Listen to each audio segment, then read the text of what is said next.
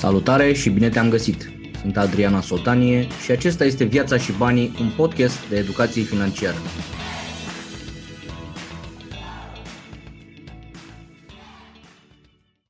Salutare dragilor, bine v-am găsit la ediția numărul 202 din Maratonul de Educație Financiară, Viața și Banii. V-am promis o analiză imobiliară pentru astăzi, doar că cifrele sunt atât de stufoase și atât trebuie să pată extrem, extrem de mult. O să mai dureze un pic și cred că o să o avem gata pentru lunea următoare, pentru că încerc să mă uit un pic mai în profunzime. Majoritatea informațiilor de la ANCPI, de la Agenția Națională de Cadastru și Publicitate Imobiliară, adună inclusiv tranzacțiile de terenuri cu cele de locuințe și ele trebuie un pic luate separat și pe localități și pe ani. Din păcate, cifrele pe care le găsim la ei pe site sunt doar în perioada 2009 până astăzi și o să fie un pic de delicat. Mi-ar fi plăcut tare mult să fie avut inclusiv informațiile mai din urmă da? cele 2006, 2007, 2008 era foarte interesant de urmărit un, de urmărit un trend, așa ca să putem să ne facem o idee mai bună asupra zonei asta imobiliare, care e foarte interesantă pentru foarte multă lume și cu toții vă gândiți, primesc aproape în fiecare zi întrebări vis-a-vis de piața imobiliară, să mai stăm, să mai cumpărăm, care e treaba statistica asta o să ne ajute, cred eu, să avem o imagine ceva mai clară. Încerc să-mi dau seama cum stăm din punct de vedere al tranzacțiilor, al ipotecilor și așa mai departe și trebuie corelate destul de multe informații în zona asta. Dar o să le rezolvăm pe toate. Astăzi, cumva tot în linie cu analizele astea și cu statisticile, au apărut un uh, comunicat de presă de la INS azi dimineață care analizează veniturile și cheltuielile nivelul de trai al, uh, al românilor. Am ales și pentru voi câteva statistici și sunt curios Statisticile arată interesant, arată bine. Sunt curios dacă voi simțiți de această abundență și prosperitate care dă peste noi. Până una alta, hai să ne uităm puțin pe ceea ce a publicat INSEU, Institutul Național de Statistic, azi dimineață. Care va să zică ce zice INSEU este că în 2020 veniturile totale medii ale populației au fost de 5200 de lei, cheltuielile au fost în medie 4372, asta înseamnă că au rămas românilor vreo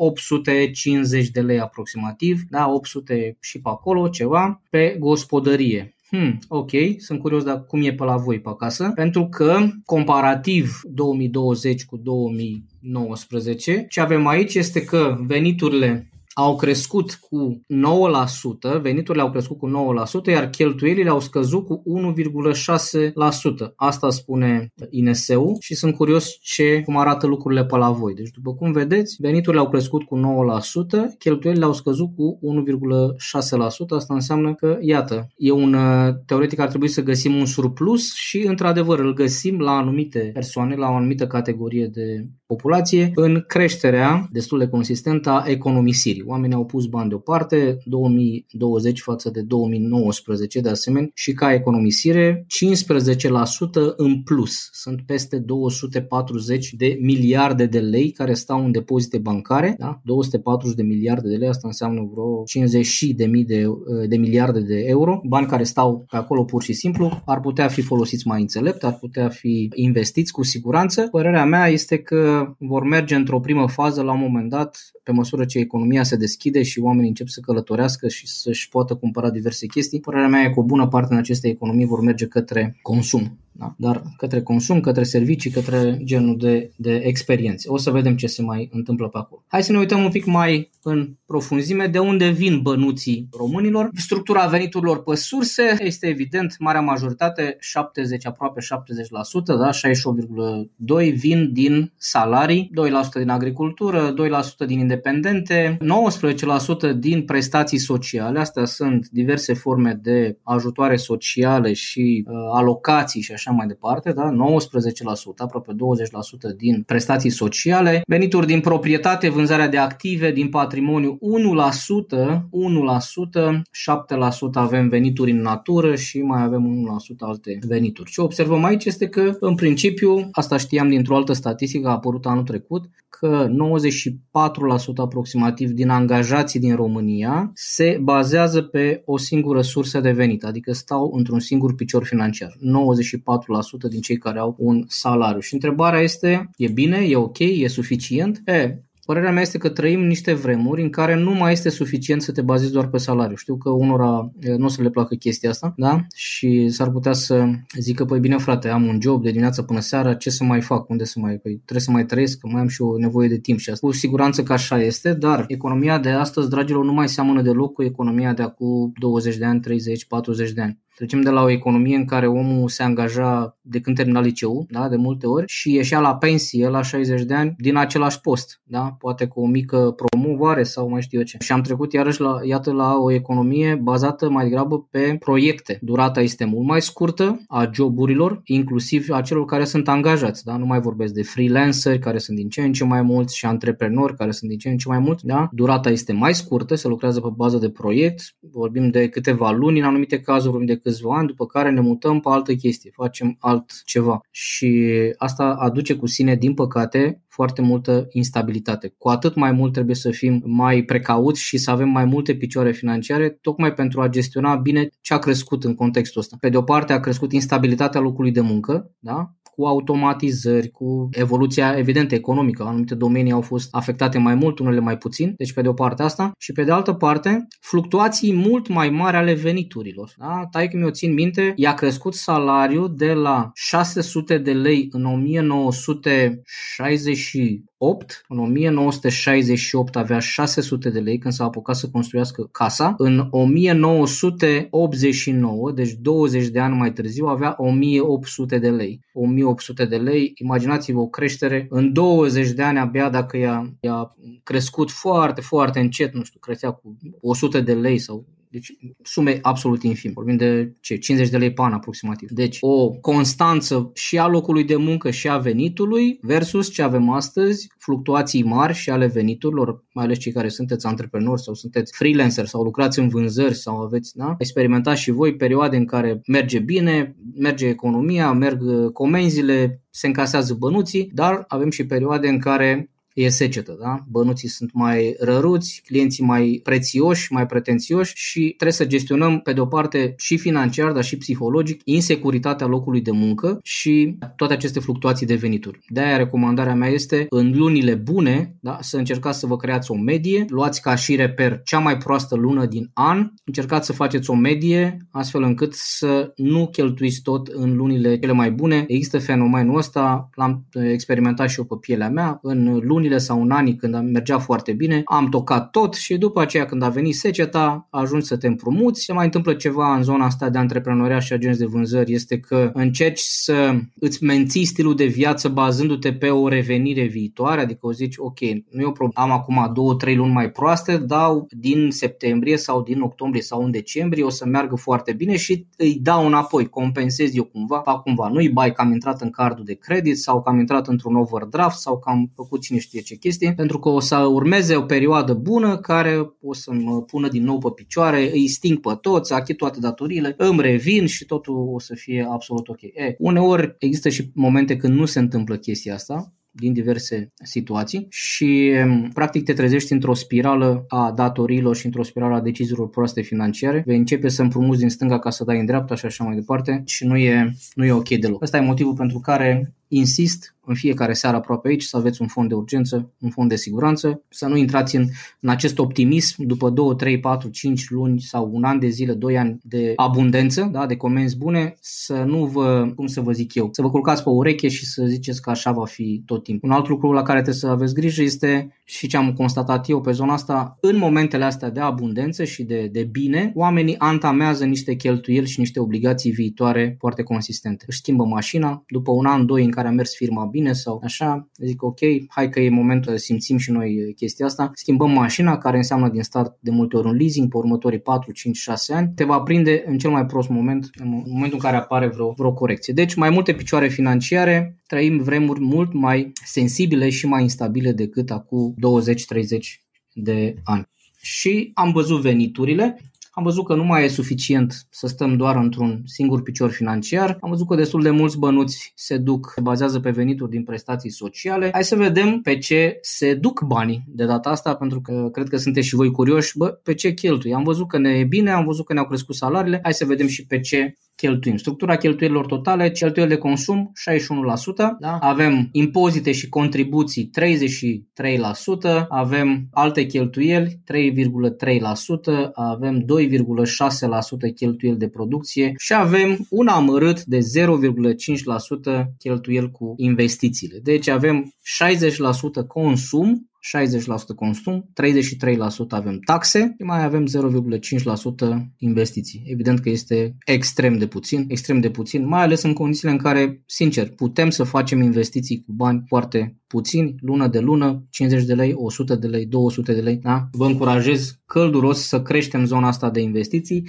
doar că procentul ăsta mic de 0,5 este foarte interesant dacă îl asociem. Ce o să vedem? Că în 2019 procentul de investiții era de 0,6%, iar în 2020 procentul de investiții a scăzut la 0,5%. Este evident că lumea s-a speriat. Da? Sunt lucruri interesante în spatele acestor. Deci economisirea a crescut cu 15%, iar investițiile, o să ziceți, nu-i mare lucru, 0,6-0,5. E, este o diferență de aproape 20% da? între cele două. Deci de la 0,6 la 0,5 sunt cât? 17%. Deci nu e, nu e chiar puțin și cred eu că are mare legătură acest procent de investiții de 0,5 structura cheltuielilor pe destinații. Este structura de cheltuieli defalcată pe mult mai multe categorii, mai în detaliu să zic așa. Produse agroalimentare, deci mâncare și băuturi nealcoolice avem 35% aproximativ, băuturi alcoolice și tutun 8,5%, îmbrăcăminte, încălțăminte 7%, locuință, apă, utilități 16%, mobilier, dotare 6,3%, sănătate 5%, transport 6,6%, informație, telecomunicație, nu știu ce. Și ajungem și la o liniuță aici, avem practic o, ce să mai, o liniuță, așa, avem o liniuță acolo, nu știu cum a, s-a înghesuit de a scăpat, o liniuță care este educația, 0,3%.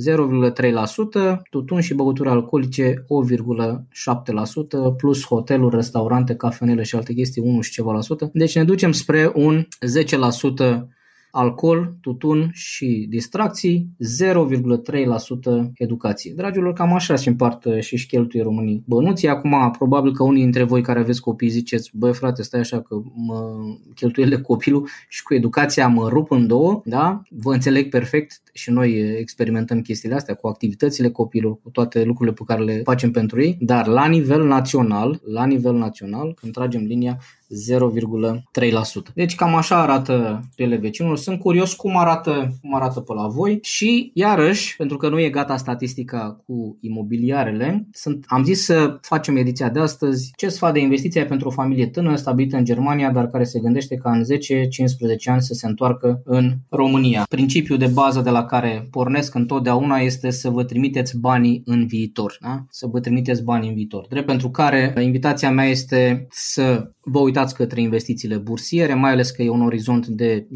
10-15 ani, puteți să vă alegeți o selecție. Dacă n-ați mai făcut-o, puteți să vă uitați la fondurile mutuale pe care le aveți disponibile în Germania, bănuiesc că aveți rezidență fiscală acolo, deci acolo sunteți înregistrați, plătiți taxe, puteți să vă uitați la opțiunile astea. Dacă sunteți la început, dacă ați mai făcut în zona asta, dacă nu sunteți la început în zona de investiții, Puteți să vă faceți un portofoliu, depinde și de ce sume reușiți să economisiți în fiecare lună, cam care e rata voastră de economisire.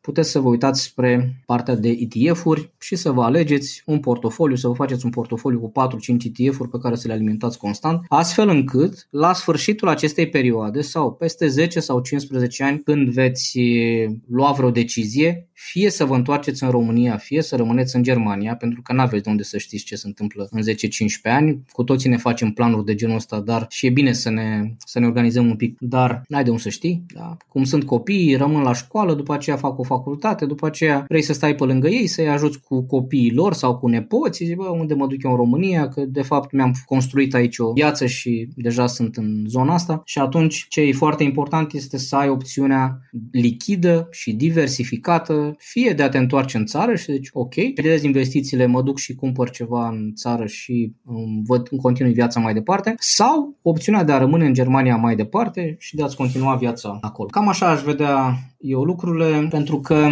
orizontul e bun, 10-15 ani este bun pentru o investiție diversificată pe, pe bursă în funcție de profilul de investitor, evident. Ok, ia să vedem. Am spus și la webinarul care anunța uh, webinarul free de săptămâna trecută, care anunța Money Days și am mai zis și pe aici de câteva ori. Părerea mea este că pandemia nu a rezolvat problemele economice, ba din potrivă, n-a făcut decât să le agraveze. Cred că am pansat foarte multe răni, dar care sunt adânci și destul de infectate, zic eu. O să le mai pansăm puțin cu niște bani europeni care vin și ne bucurăm tare mult de acest program de reziliență care a fost anunțat 29,5 miliarde de euro, dar să nu uităm, dragilor, că vorbim de 14 miliarde granturi și 15 miliarde împrumuturi. 15 miliarde împrumuturi. Da? Deci 14 miliarde granturi, bani nerambursabili și 15 miliarde împrumuturi. În 2020, datoria publică a României a crescut de la 50 la 62% din PIB. De la 50 la 62% aproximativ, nu mai știu cifre exacte, dar cam pe acolo suntem. Și poate iarăși o să ziceți, ok, 50-60 e încă mică. E, într-un an de zile a crescut cu 20%. Cu 20%. Da? A fost pandemie, au fost nevoie de o intervenție, a fost... dar lucrurile astea nu pot continua la nesfârșit. Ca să vă faceți o idee, dobânda pe care o plătește România la datoria externă, dragilor, dobânda este de aproximativ 14 miliarde de lei pe an. Doar dobânda. 14 miliarde de lei înseamnă aproximativ 3 miliarde de euro pe an care pleacă doar pe dobândă în condițiile în care noi nu rambursăm nimic din principal, din sumele împrumutate, ci din potrivă acumulăm din ce în ce mai mult. Deci asta, din punctul meu de vedere, este o cărare nefericită pe care mergem. Nu-mi place deloc îndatorarea nici la nivel personal, nu-mi place nici la nivel de companie, nu-mi place nici la nivel de țară. Pe termen lung, întotdeauna apare acest deleveraging, fenomenul scris foarte bine de Ray Dalio în How the Economic Machine Works. Este un filmuleț de jumătate de oră pe YouTube, puteți să-l urmăriți acolo. Veți descoperi exact asta. Avem de-a face, Ray Dalio urmărește istoric, s-a dus în urmă 500 de ani de cicluri economice, s-a dus inclusiv la uh, din perioada în care Olanda era stăpâna lumii, să zic așa, și guldenul olandez era moneda mondială care era folosită în comerțul internațional. Olanda a fost înlocuită de o altă putere maritimă, Marea Britanie. După aceea, Marea Britanie a fost înlocuită de Statele Unite după al doilea război mondial și Statele Unite se văd în momentul ăsta provocate de China, evident, care vine puternic și economic și tehnologic și cum vreți voi în momentul ăsta. Și Ray Dalio urmărește aceste cicluri de îndatorare și de dezîndatorare. Sunt niște cicluri care se repetă undeva 80-90 de ani. Ne aflăm la lucru cu care eu sunt de acord, ne aflăm la finalul unui ciclu economic genul ăsta și zice el că în genul ăsta de situații nu doar că se schimbă moneda mondială, da? gulden la lira sterlină, după aceea de la liră la dolar, dar suntem în fața unei noi provocări, inclusiv monetare la nivel mondial. O să vedem ce se întâmplă și cât mai durează, dar da, sunt de acord cu această opinie că va urma un uh, deleveraging cu sau fără dorința noastră. Aș mai putea să fac. Cum se procedează cu ETF-urile? Comandarea mea este măcar un an de zile, un an și ceva, doi ani poți lejer să rămâi pe aceste fonduri mutuale. Ce este? Care e situația cu asta? Este în primul rând obiceiul de a investi lunar, da? aplici de fapt metoda dollar cost averaging, lună de lună contribui cu sume micuțe. Un lucru foarte important este să te obișnuiești să vezi inclusiv roșu în platformă, să vezi fondurile tale mutuale că sunt pe roșu. Acum, la un portofoliu conservator și unul de 40% acțiuni, nu prea o să prinzi din astea. Poate că ar fi interesant, în funcție de profilul tău de investitor, să-ți mai iei un fond mutual care să fie mai dinamic, adică să aibă 60-70% pe acțiuni. Cred sincer că e nevoie în etapa asta de educație și de experiență. Nu știu dacă mai țineți minte, v-am zis într-una din edițiile trecute că un investitor are nevoie de trei chestii, da? Exces de bani, excedent, erau cei trei E. Exces de bani, educație și experiență, da? Ce faci tu în momentul ăsta este să te folosești de un exces de bani, bănuiesc, pentru că ai făcut pasul ăsta spre investiții și să-ți construiești partea de educație, materiale, așa. Și al treilea lucru pe care trebuie să-l punem în tolba noastră este experiența. Iar asta înseamnă să treci inclusiv prin momente de creștere, dar să treci și prin momentele de scădere. Și asta este parte din călătoria unui investitor, nu o să fie tot timpul creștere, așa încât ce aș face, ți-am zis, aș mai adăuga poate un fond mutual mai dinamic, care să-mi dea această un pic de volatilitate, un pic de experiență și după 2, poate chiar 3 ani de fonduri mutuale poți să faci trecerea către ETF-uri, la fel îți vei face un portofoliu care să includă și ceva conservator, ceva mai dinamic. Dragilor, un portofoliu trebuie să aibă întotdeauna în funcție de profilul vostru, trebuie să aibă întotdeauna patru componente. Patru componente într-un portofoliu. Componenta de cash, da? Trebuie să aveți niște bani puși deoparte în contul brokerului sau într-un cont separat de economii, astfel încât, pe de o parte, să aveți un, un fundament de cash, în al doilea rând,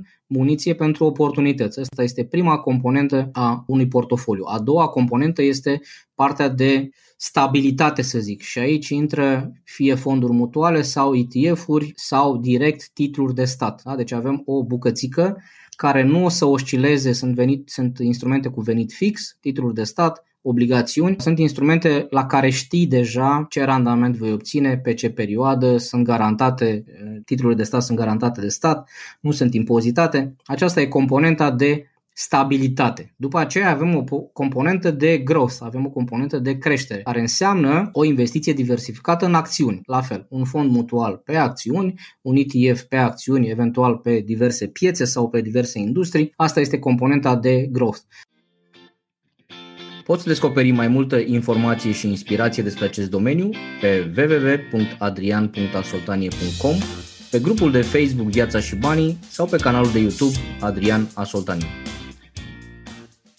și mai poate include un portofoliu de investiții o secțiune de speculă. Invitația mea e să nu depășească 5% din portofoliul acesta. Da? Restul procentelor vi le faceți în funcție de profilul de investitor. Dacă mai țineți minte, puteți să intrați să descărcați de la mine de pe site profilul de investitor. Este secțiunea de gratuite, com slash gratuit, adrian.asoltanie.com slash uh, gratuit și Intrați acolo, faceți-vă profilul de investitor și în funcție de la o să vă faceți acest portofoliu. Bun, hai să vedem ce indice urmărește S&P 500 pe TradeVille. Da? Eu folosesc alte uh, grosul investițiilor noastre sunt pe fonduri mutuale și mai folosesc platforma eToro și XTB cu mici sume. Există o serie întreagă de ETF-uri, o selecție de ETF-uri pe care le puteți găsi la XTB, dar pe baza denumirii ETF-ului puteți să le căutați și să le găsiți după aceea la alți broker cu care lucrați voi, adică nu este nicio, nu e vreun secret și nu e vreo exclusivitate, da? căutați-le și găsiți-le, astfel încât să poți să investești pe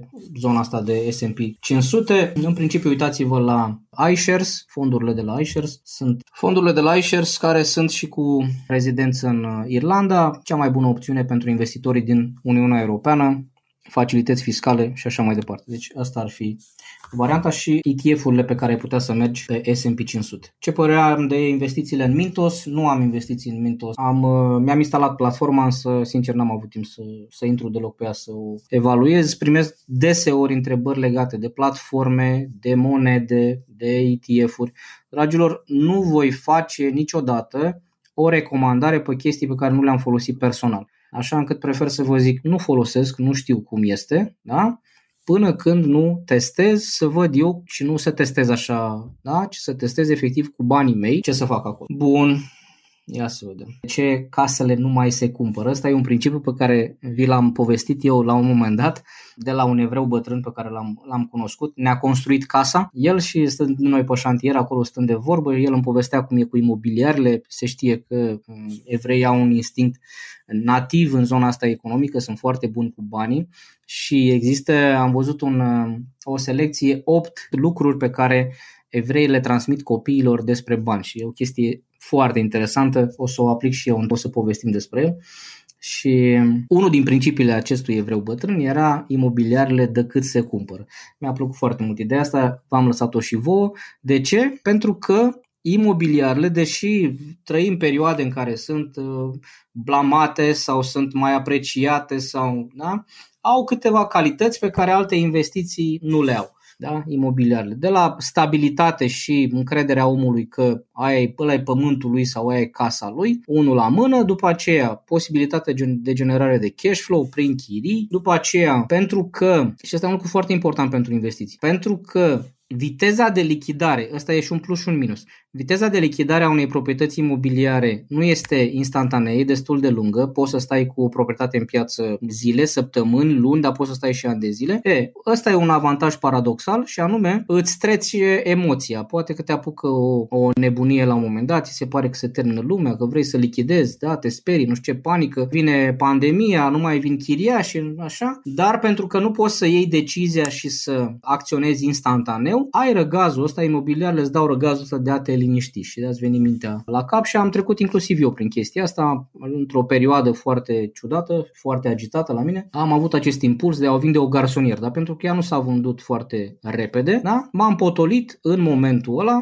am căutat alte soluții, m-am descurcat altfel și am reușit să o vând la un moment dat o sumă foarte frumușică. Imaginați-vă prima mea garsonieră, cumpărat-o cu 4.000 de dolari, 12 metri pătrați, da? undeva în drumul taberei, pe care am vândut-o în 2011 12, cred, ca să plătesc un, să plătesc un cămătar, 29.500 de euro. Asta înseamnă pe metru pătrat vreo 2.600 de euro metru pătrat. Asta e preț de, de primăverii și atunci a fost o achiziție bună. Asta este unul din avantajele imobiliarelor. Se apreciază în timp dacă nu le cumperi pe vârf de piață, generează cash flow, sunt mai potolite, poți să le lași copiilor și pentru anumite tipuri de investitori este o formă de economisire forțată. Asta este, după cum ați văzut și voi, 0,5% merge în zona de investiții. Asta este pentru foarte multă lume cumpărarea unei case, mai ales pentru cei nedisciplinați financiar și needucați financiar, cumpărarea unei case la un moment dat poate să reprezinte o formă de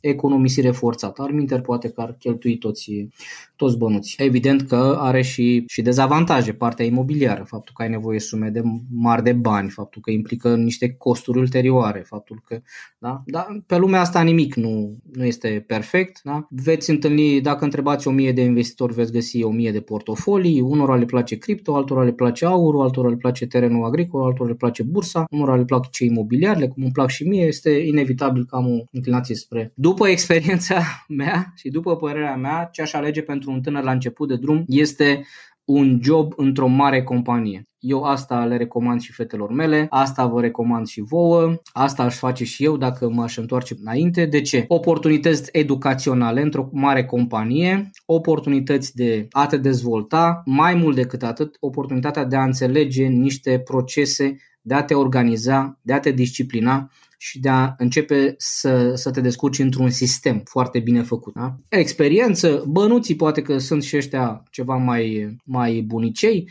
deci din punctul ăsta de vedere, eu le recomand fetelor mele ca prim pas, tânăr ieșit din facultate, mergi într-o companie multinațională, înțelege procesele, sistemele, felul cum se lucrează pe acolo, astfel încât bagajul ăsta, fundația asta este esențială. Din păcate, eu am intrat în anul 3 de facultate într-o companie antreprenorială, într-o companie mică, foarte dinamică, în care toată lumea foarte creativă, managementul era foarte creativ, dar nici o zi nu se mâna cu alta. Fiecare făcea tot ce apuca pe acolo, cum îl tăia capul și am rămas cu acest uh, stil de lucru. Și la mine în firmă, la fel, este din păcate din păcate trebuie să o recunosc, prea multă flexibilitate. Da? Lipsește o bună parte din structuri, din sisteme. Aș recomanda primul pas, o companie mare, înveți pe rupte acolo, da? înveți pe rupte, au programe educaționale, au, program, au scheme de promovare și așa mai departe. Deci e, un, e o școală foarte, foarte bună ca mai târziu să poți să iei toate aceste cunoștințe dacă îți place mai mult uh, zona de antreprenoriat și te duci. Dragilor, sincer, oricât de tentant sunt aceste programe gen startup sau afaceri pentru studenți, cu părere de rău vă spun că nu înțelegeți la vârsta asta sau nu înțelegem, că și eu am trecut în perioada asta, habar n-avem cu ce se mănâncă un business și de multe ori sunt bani aruncați. Da? Nu știm ce înseamnă, cum se calculează, cum se evaluează o piață, cum se lansează un produs și așa mai departe. Simplu fapt că sunt bani gratis de la stat sau din fonduri europene, de cele mai multe ori dați unei persoane fără experiență, sunt din păcate bani aruncați. Lucrează, dar sterilizarea banilor tipăriți se va produce la un moment dat. În, păr- în părerea lui, primele lovite vor fi criptomonedele. Asta e și părerea mea, că zona de cripto va fi o primă parte unde se va face curățenie. Nu știu dacă a început deja procesul ăsta, e posibil. Vedeți că am avut o, o corecție foarte consistentă săptămânile astea și este cea mai rapidă metodă de a face curățenie în piață miliardele de dolari așa. Da? Foarte, foarte rapid și fără să creezi probleme sociale, mișcări sociale, chestii, da? pentru că evident nu, nu, nu le pasă, nu le pasă politicienilor de speculanții pe criptomonede și dacă pierzi și dacă câștigă e treaba lor, adică nu, nu vor fi mari implicații social. Bun, ok. Dacă ești în Germania, ce mai bun este să rămâi pe zona să rămâi pe zona euro. Sunt oportunități pe zona euro, pe SUA, pe asta. Da? Deci e, e absolut ok. Pentru ce impozit va trebui să investești? În principiu, dacă ai rezidența fiscală în Germania, trebuie să plătești impozitele din Germania. Da? La fel, o să primești o evidență de la brokerul prin care o să investești. Trebuie să ai grijă cu schimburile valutare. Probabil că investițiile le vei face în lei pe aici. Impozitul vei plăti ca și rezident german. Dacă ne paște deleveraging-ul ăsta nu poate genera un deceniu pierdut, cei cu orizont de investiții de 10 ani ce opțiune au. Da, uite că eu sunt foarte mulți factori pe care trebuie să iei în calcul chestia asta. Te uiți la îmbătrânirea populației, te uiți la dezvoltarea afacerilor, la inteligența artificială, la robotică, deci sunt atât de multe elemente care par să se, să se adune în, în cocktailul ăsta încât nici nu mai știi la ce să te, la ce să te uiți. E, am avut o postare zilele trecute despre salariul, venitul minim unic garantat în Germania.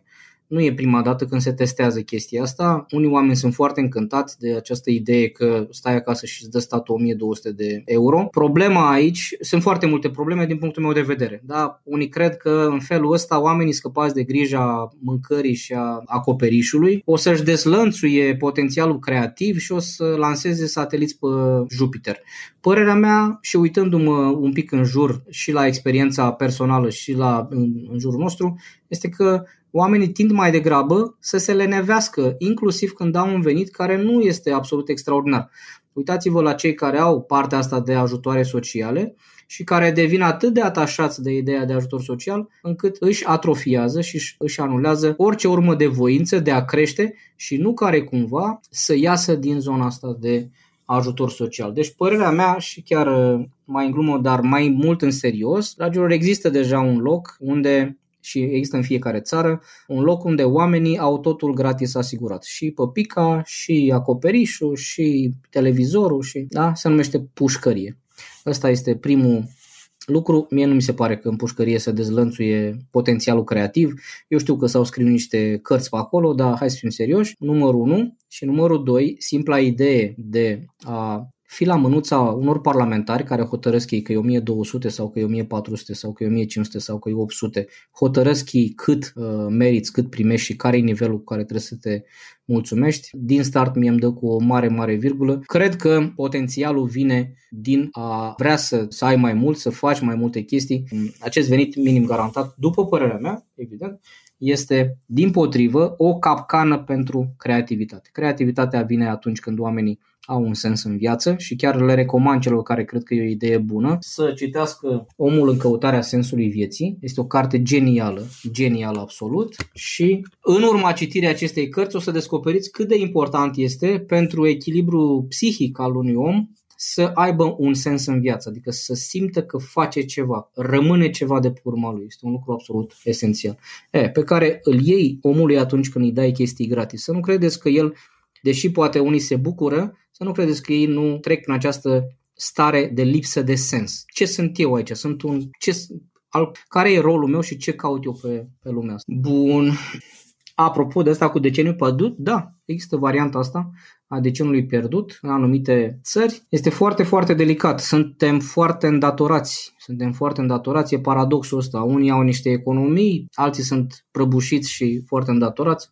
Această revenire în ca delicat. Bă, dacă ETF-urile se găsesc în portofoliul administratorilor cum sunt băncile, nu, nu se găsesc la, în România cel puțin nu se găsesc la bănci aceste ETF-uri, se găsesc la brokerii bursieri. Da, o să-i găsești la TradeBill, o să-i găsești la XTB, o să-i găsești în platformele de tranzacționare gen Interactive Brokers, gen eToro, gen Trading 212 pe acolo o să găsești aceste. În comunitatea Viața și Banii sunteți mulți, din, sunteți mulți plecați pe afară, care vă bat gândurile astea. Cred că e o, o idee bună. Bun. Care sunt previziunile pieței imobiliare pe anul ăsta și pe următorii ani? Momentan pare să ducă în sus fără niciun fundament. Asta o să, o să o descoperim din analiza pe care o pregătesc pentru lunea viitoare. Da? Atunci o să povestim despre imobiliare pentru că trebuie să pat un pic în aceste în aceste cifre. Uitându-te din avion așa, ai zice, da frate, sunt prea sus, e prea scump, e nu știu ce, dar trebuie luați mai mulți factori în calcul care pot să schimbe perspectiva destul de, destul de mult. În România lipsesc foarte multe informații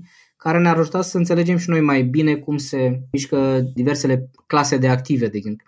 Urmăream niște statistici din Statele Unite care spun inclusiv noile cumpărări de imobile, dacă sunt cu ipotecă, dacă sunt refinanțate, dacă omul doar este subprime, da? adică a obținut un împrumut deși are scoruri FICO foarte mici, adică îți obții niște informații vis-a-vis de calitatea celor care se împrumută în acest moment.